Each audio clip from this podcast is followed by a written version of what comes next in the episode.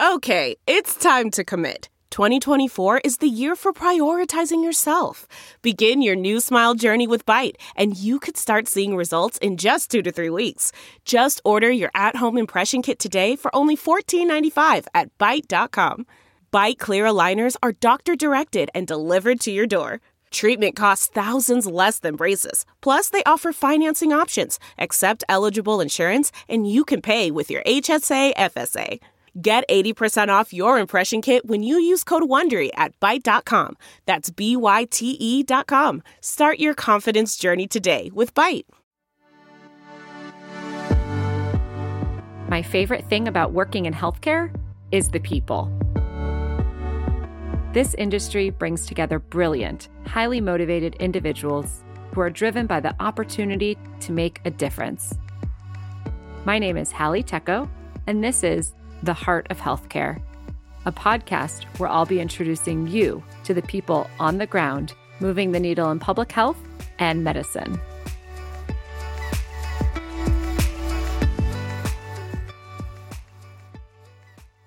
Women control 80% of healthcare decisions in the US. At an individual level, studies have shown that women utilize more healthcare services. In fact, we are 76% more likely than men to have visited a doctor within the last year.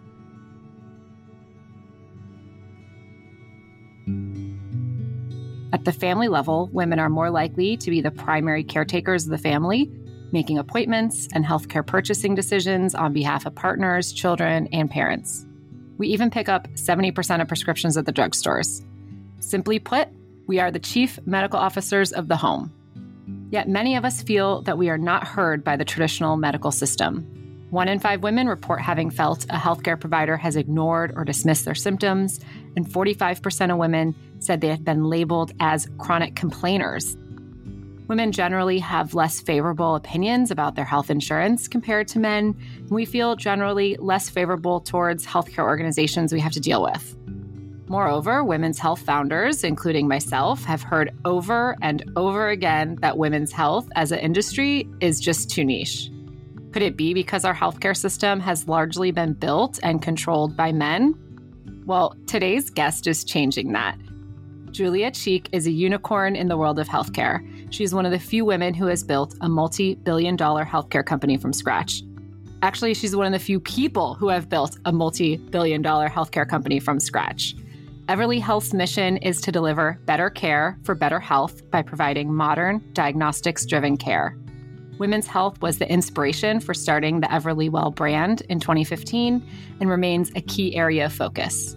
Although the company now has tests for almost every age and stage, Everlywell was initially started as a women's health testing company and now even operates a 50 state clinician network to provide telehealth services for a wide range of clients, including many of the largest health plans in the nation.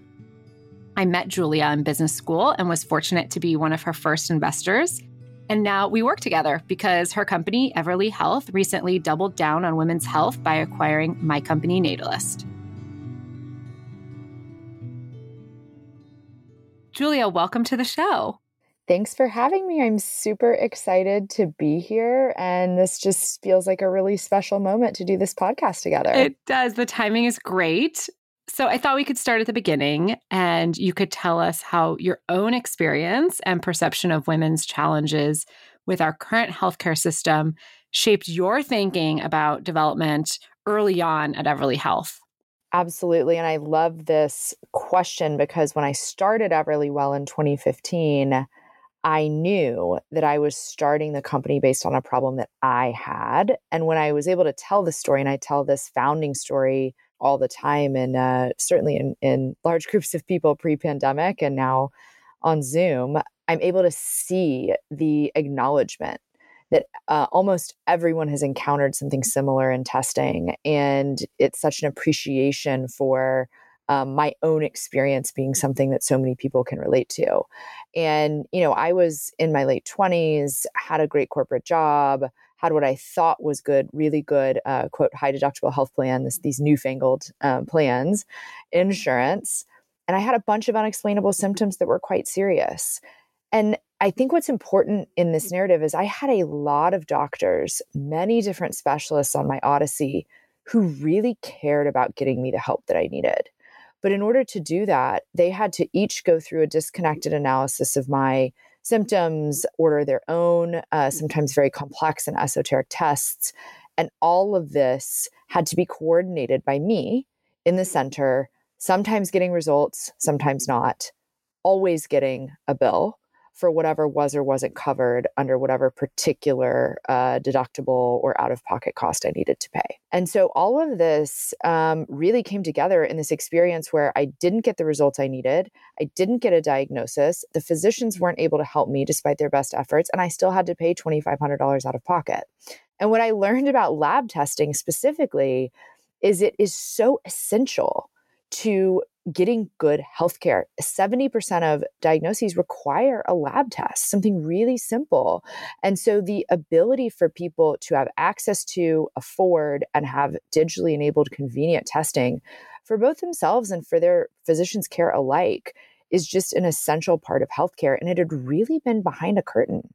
Um, this was 2015, 2016. I mean, this was an area of healthcare that no one had really innovated on what I call the care delivery model of testing. You hear about that a lot in digital health and a lot in other types of primary care or specialty care. You don't hear it, hear it about it as much in diagnostics. And that was where I really felt compelled that this was a problem I wanted to work on um, for decades. And so, you know, really transitioned my entire career, my entire professional purpose and life purpose into solving this problem. Well, what you described is really how our healthcare system has been so paternalistic and having to go through hoops and prove to your physician that you deserve a test or you need a test and being turned down is something that all of us have probably faced. So, how do you advocate to empower patients and what sort of pushback have you faced? And has that changed during COVID? I think, you know, some of the greatest companies are tied to their founding stories. And it's something that I've really worked to create a thread at Everlywell because, as I just mentioned, I started the company based on my own personal experience. And while that has expanded beyond women, it has really been women advocating for both themselves and for their families that I think um, has put pressure on breaking apart the paternalism um, in healthcare. And, you know, as you just said, women are the CMOs of their families and of their own health. And we know through research that one in five women feels that their healthcare providers have ignored or dismissed them. And then more than 40% of women eventually diagnosed with a serious autoimmune disease had at one point been told by a doctor that they were a hypochondriac. And I think these are just a few data points. There's so many, but these are a couple examples of how we see women ignored. And this gets into structural limitations as well. A great example that we really tackled head on starting was bringing a women's health test and a women's fertility test to market. We were first in the country to do so, and having a consumer initiated test that was still overseen by a physician, but where women didn't have to wait a year to be diagnosed with quote infertility to then get a hormone test that they could leverage with their physicians and potentially get answers. And that gets repeated those structural limitations for diagnosis within women for conditions like infertility, for thyroid disease. It runs the gamut has actually made its way not just from how physicians view our symptoms, but actually into what's get, what gets diagnosed, what gets covered, what drugs are researched, and in what populations, um, even all the way down to testing uh, crash test dummies in cars. And so these are pervasive, and it is hard to imagine that we control both the consumer spending economy and the healthcare spending economy and have been so underrepresented um, in the healthcare system. And so when I started Everlywell, our first three tests focused. Yes these were problems that i knew women from call it 25 to 45 had right? It was around my problem that i then vetted with others. But it was also because in the broader landscape this is where women were spending money this is where they were not being heard and this was where they had a motivation to solve a health problem. Um, and so we, and you know, we really in the beginning um, had to build adjacent to the traditional healthcare market, even though um, we were leveraging physicians and we really were building this, this adjacent system that would then occasionally cross over as people would use these test results with their doctors. And really, that has been broken open by the pandemic, which I know we'll get into. And I think we've made a lot of progress in, in joining these systems together in a way that is much better for both physicians and for and for women overall. Um, but certainly in the beginning, all I heard, just like you, Hallie, was this isn't a problem it's not a problem because it wasn't a problem for the people I was talking to. Yeah, exactly. Well, it's interesting, you know, you mentioned that women are kind of missing, disproportionately missing from leadership in healthcare. What was shocking to me was to see how that is broken down between different healthcare entities. And actually, venture capital and startups have fewer women than corporate Fortune 500s in healthcare and hospitals. And actually, hospitals have the most diversity on their boards and executive teams and then all the way down to where you would expect you, you would expect startups and VCs to be the most progressive in terms of equity, um, and and they're just not. It's really disappointing to see that. I think that what you have done and becoming a woman who has faced the nose from investors, from you know the, the entire industry in the beginning, and now you've kind of broken through. You've created this company that has helped millions of people, have created real enterprise value. It has created a, a new model for other women who have just been told no because now we can see it. So having you know having role models you can see is really important. So thank you for that. Um, i did want to talk about while our needs have been largely ignored and we have been called hypochondriacs for so long at the same time there is a wellness industry that has peddled so much junk science to women, like vaginal eggs, um, the jade eggs, like whatever that is. And this is has been going on for a, a, long time. And I'm curious what you think we can do about it, and if there's a, a role that we can play as women in healthcare. Well, one of the trends that has really damaged credibility of what I would call a potentially helpful prevention and wellness industry is when you're talking about women and you're marketing wellness to women, it's usually beauty and it's usually something related to the incredibly damaging diet, beauty, model, social media culture that we see today. And I think that that overlap and intersection has created this rise mm. of junk science in an effort to prey on young women and just frankly the the cultural insecurities and beauty standards that are ingrained from us i think from age 5 um, and so i do believe there are many practitioners in the healthcare space who are combining eastern and western medicine where there are proven methods and they are really listening to their patients and advocating for their wellness and, and frankly, for prevention through continuous lifestyle changes, healthy eating, healthy diets, et cetera. The problem is it has been so conflated with beauty. Yeah. Um, and that to me, I mean, to your exact point about about the vaginal eggs, um, about you the know steams. St- there was a vaginal steam that was dangerous. Skincare products. All of these are really in an effort um, not to improve health, but to improve beauty and appearance. And so I think the important, and again, that is its own level of paternalism. Oh, absolutely. Women, they were not getting what they needed from the healthcare system. And so they turned to the internet. You search, what can I do about this symptom? My doctor said it's in my head, but I, you know, I know something's wrong. And they go to the internet and find something, someone that says they will solve the problem for them. Exactly. And it's something that they can take into their own hands. Um, and, and part of that is important, right? What we see today is consumers, people, women specifically, will be using their dollars to create their priorities for their health. Mm-hmm. But we need to be sure that they have access to the healthcare choices that will actually help them. Mm-hmm. And so mm-hmm. you see, if they can only vote with their dollars in areas of junk science, it is actually creating the exact opposite of consumer directed, affordable healthcare with clinical backing.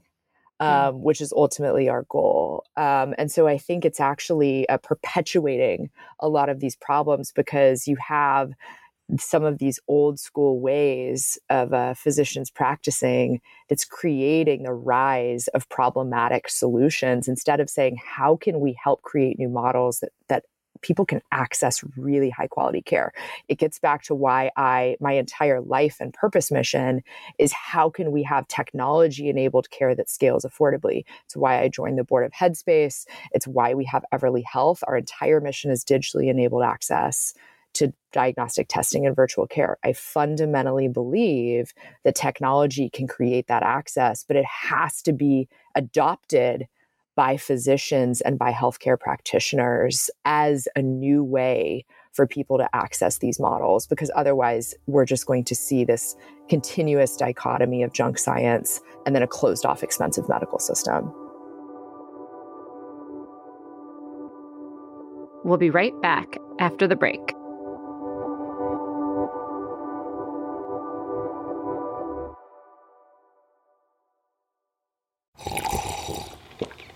That's not just the sound of that first sip of Morning Joe. It's the sound of someone shopping for a car on Carvana from the comfort of home. That's a good blend. It's time to take it easy, like answering some easy questions to get pre qualified for a car in minutes.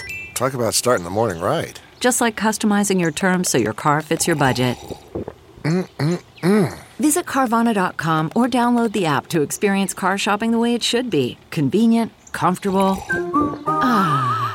CarMax is putting peace of mind back in car shopping by putting you in the driver's seat to find a ride that's right for you. Because at CarMax, we believe you shouldn't just settle for a car, you should love your car. That's why every car we sell is CarMax certified quality so you can be sure with upfront pricing that's the same for every customer. So don't settle. Find love at first drive and start shopping now at CarMax.com. CarMax, the way car buying should be.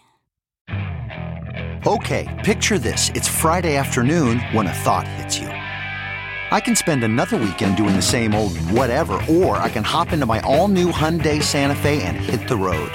With available HTRAC, all wheel drive, and three row seating, my whole family can head deep into the wild. Conquer the weekend in the all new Hyundai Santa Fe.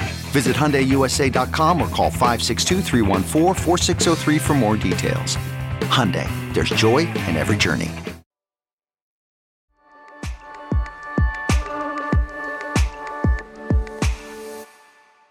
It seems like traditionally physicians have not wanted patients to have data about themselves because they are afraid that someone will have false worries or misinterpret the data. I mean, it's paternalistic, right? It's like you can't handle the data, so I'm not going to give it to you.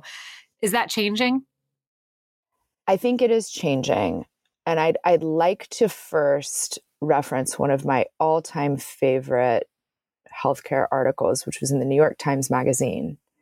And it was five or six years ago. And it was about the invention and then eventual adoption of the at home pregnancy test. And there was a woman scientist developed and created the at home pregnancy test over a decade before it was ever adopted by physicians because there was a belief that women would become hysterical and would not be able to handle this information in their home and that they would commit self harm and that this absolutely could not be something we gave to women. And I very much feel that in a similar vein, understanding data about your own body um, has been that same model even decades later. You know, just to ground us again in some history, the first at home HIV test was authorized in the early 90s and distributed on retail shelves in response to a public health crisis. But it is hard to imagine that if we want to apply a framework, a logic framework around what types of tests and information should people have about their own bodies, what I've just described are two very life changing types of tests. Mm-hmm. And, and, and certainly both of which require continuous and engaged medical partnership. And I think that we we forget how even something like the public health crisis around understanding HIV and AIDS um, really drove that necessity of the at home testing and making sure people had access to it. And so we apply these different frameworks that really don't make sense. So we're concerned about someone having access to an at home cholesterol test or to a vitamin D test or to an STI test. And yet that hasn't been traditionally how our models have worked. And so, you know, I think there's so many examples of just how we think about um, what is ingrained in us and what we accept as fact versus uh, the evolution of science and how we've already adopted so many of these models. And, you know, I like to point back to um, even things like we trust people with the appropriate regulatory nutritional labels to drink as much Coca Cola as they would like, to eat as much processed food as they would like. And yes, there are requirements around disclosing what is in those foods. But I would also argue that there is actually much less harm to be done with a frequent test for someone with high cholesterol that by the way is cheaper than getting reimbursed through insurance that they're paying for themselves. Yeah. it's not adding cost into the medical system than some of these other uh, norms that we accept throughout society as people having agency to make decisions on. Interesting. So on the on the flip side of that now that everly health has you know acquired pwn and now has a very large physician network behind it what's next after testing? Because if we're able to normalize affordable mm-hmm. at home diagnostics, there's another piece of it, which is okay, now that you have that data, wh- what sort of action needs to be taken? Yeah, and this has been in the past before Everlywell acquired PWN Health, and we've been working with them since we started. And, and PWN Health has traditionally been for many diagnostic companies a virtual care network that's been able to ensure clinical rigor, support, and ultimately consults for people undertaking various types of testing. And what has really happened over the last five years is this has gone from being a you know, hey, I took an STI test, I had an abnormal result, I was able to get a virtual consult and diagnosis and get handed off into the right, you know, provider, ongoing provider or get a prescription for chlamydia or gonorrhea as an example. We've offered that model for three or four years now, which, by the way, is still pretty novel in and of itself.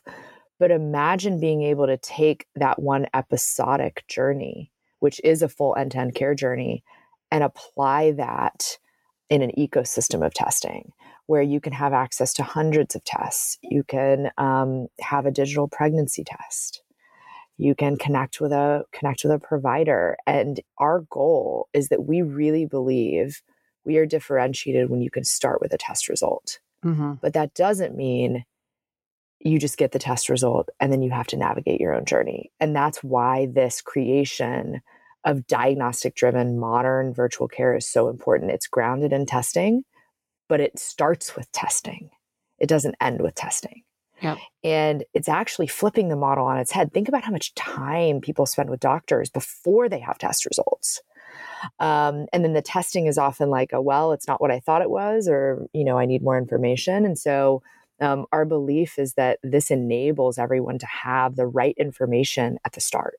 Yep or how many times are you know my physician has told me to go get certain tests but then that's like another trip to the lab. It's you know there's there's an efficiency as well by having the test done at home the results delivered virtually the conversation. We live in a society where women are working and so we don't have time to go to the physician three times for one data point it, it's an important point though because the percent of women working in the workforce and also of dual partner working dual parents, income. dual income yeah. working parents has dramatically increased in the last two to three decades. And so the majority of family units have two working individuals. And so yeah. that creates an incredibly different dynamic around how you're managing. I mean, this gets into so many other issues around things like that I know we've discussed before because um, I have seven other podcasts on childcare, on you know school models, et cetera. But um, nonetheless, uh, it creates this real access issue. And so, you know, I, I used to get a lot of comments around, well,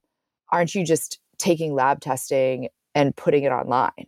And I was like, well, that's one simple way to talk about it. But let me tell you all the problems that I'm solving and the dismissal of that as being just a little thing.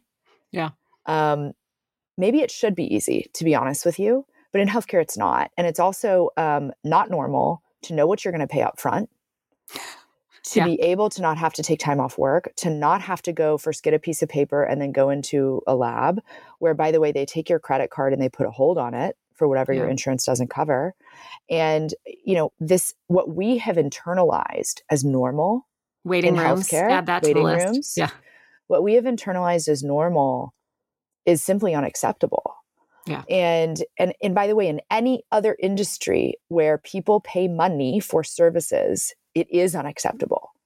And yet here we've accepted it. And you know, I get a lot of questions around things, this access question around, well, is this model increasing or decreasing healthcare equity? And and I can share with you from our customers, um, we have a bimodal customer population. Our second most common group of customers, tied with w- women managing their family's healthcare, is people who are gig economy workers, contract workers who don't have insurance.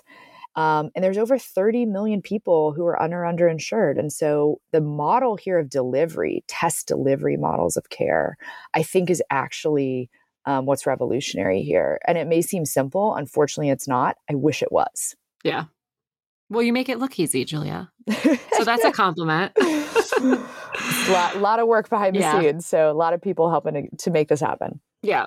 Personalized medicine is sometimes, often, really criticized as being the domain of wealthy consumers who want high tech solutions to optimize for peak wellness. They're often called like the worried well.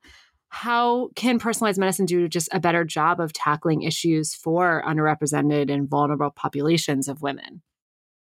I think this is such an important topic because, um, as I just described, a po- portion of our population that ha- that is, you know, this is really serving as part of their core healthcare if they're under underinsured. We do often hear, "Well, is your demographic the worried well that has disposable income to spend on these solutions?"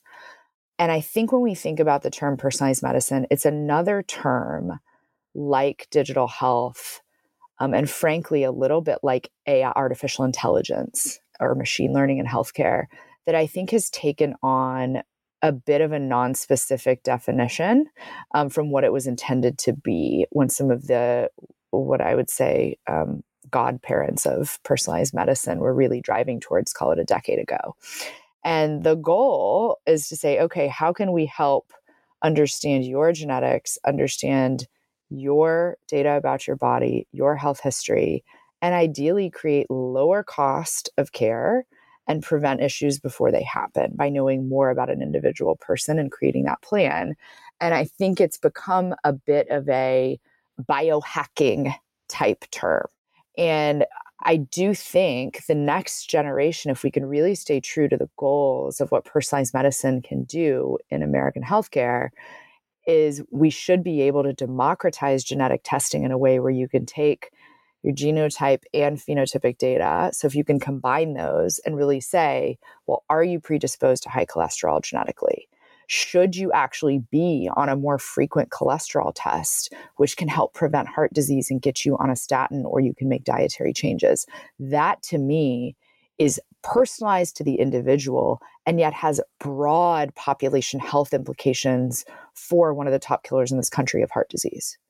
Um, and so I think if we can expand our definition and really go back to how do we think about creating these personalized care pathways, I do think genetics has a major role to play Yeah. and how we build that into an everyday care plan for physicians.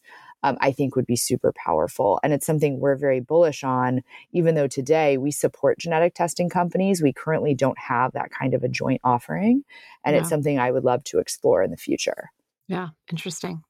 So we all face naysayers in healthcare. Um, I know you're, you're not any different from that. So tell me about really the biggest roadblock that you faced, if you can share.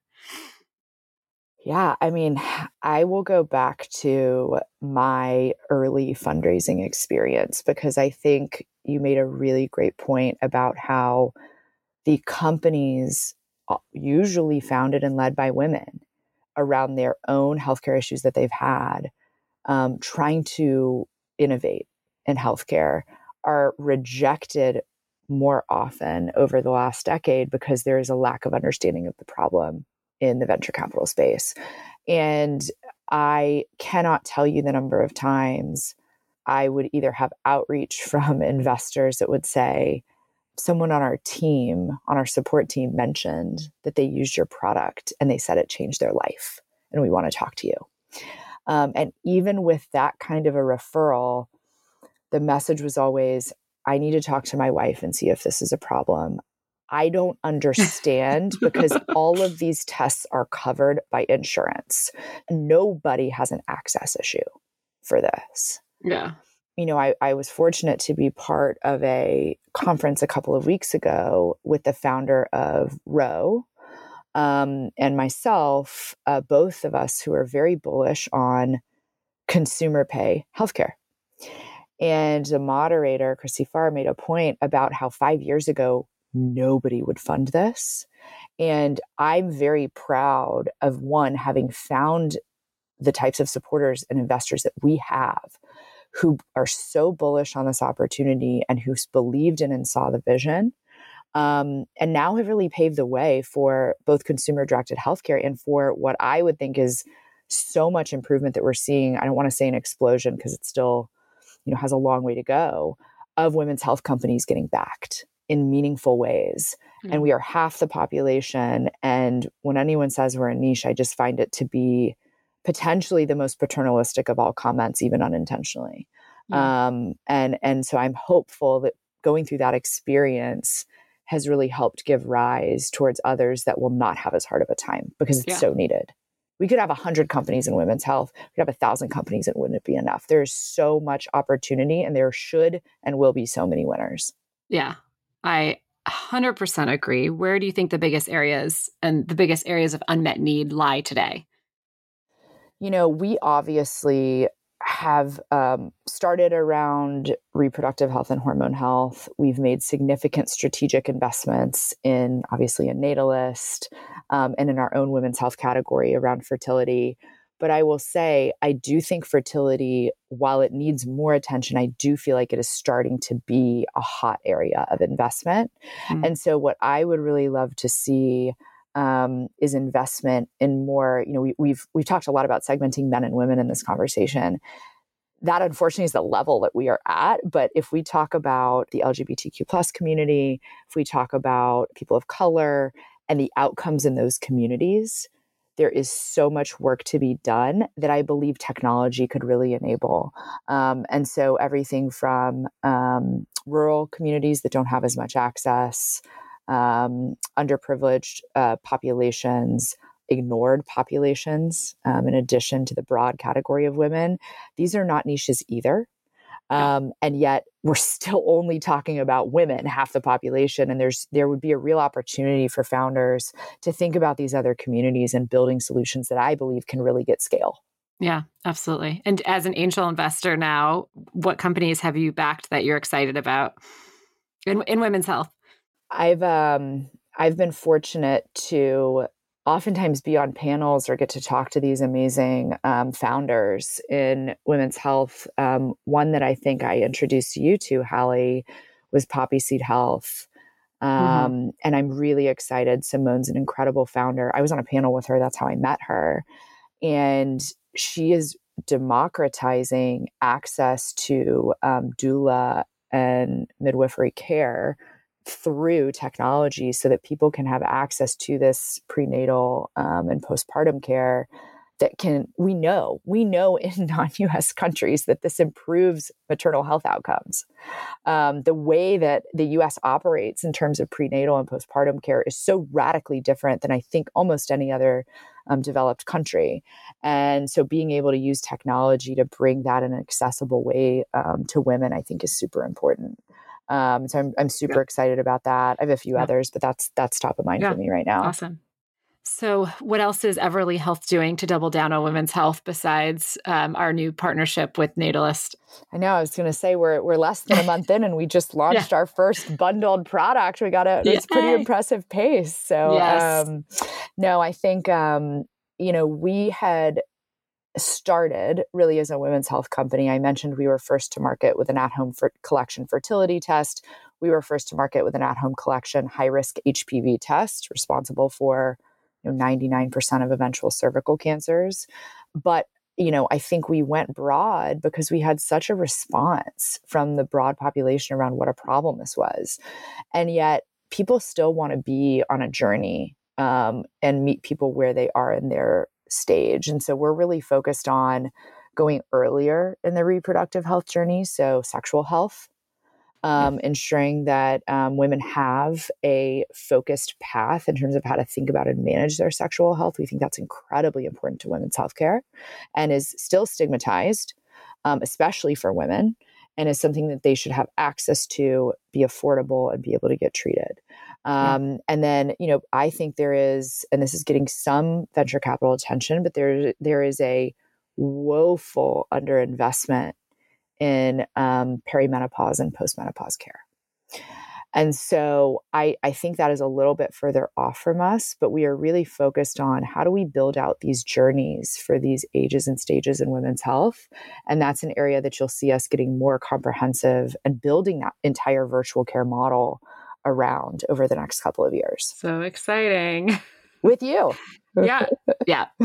Well, Julia, this was really fun. Uh, I'm sure I'll talk to you in an hour on Slack, but I'm glad we were able to have this conversation for our listeners. Um, a lot of really important things that we covered from women's health not being a niche to these unmet needs that we're approaching and trying to solve for, and how there's so much room for other founders. And um, behalf of um, Julia, myself, the entire Everly Health team, we're excited to collaborate and partner with other brands that are have the same commitment to women's health. So thank you so much for joining us, Julia. Um, and thank you to everyone for tuning in. Thanks, Hallie. Super fun. Thanks for listening to this episode of The Heart of Healthcare.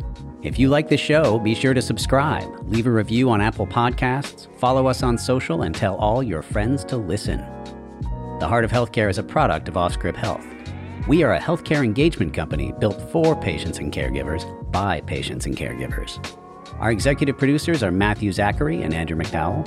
Our senior producer is Brianna Seely. Our intern is Antonella Sterniolo. Our host is Hallie Tecco. It is recorded, mixed, and edited by Brianna Seely. For advertising and media inquiries, email media at offscript.com. That's media at offscript.com. For more information, visit offscript.com.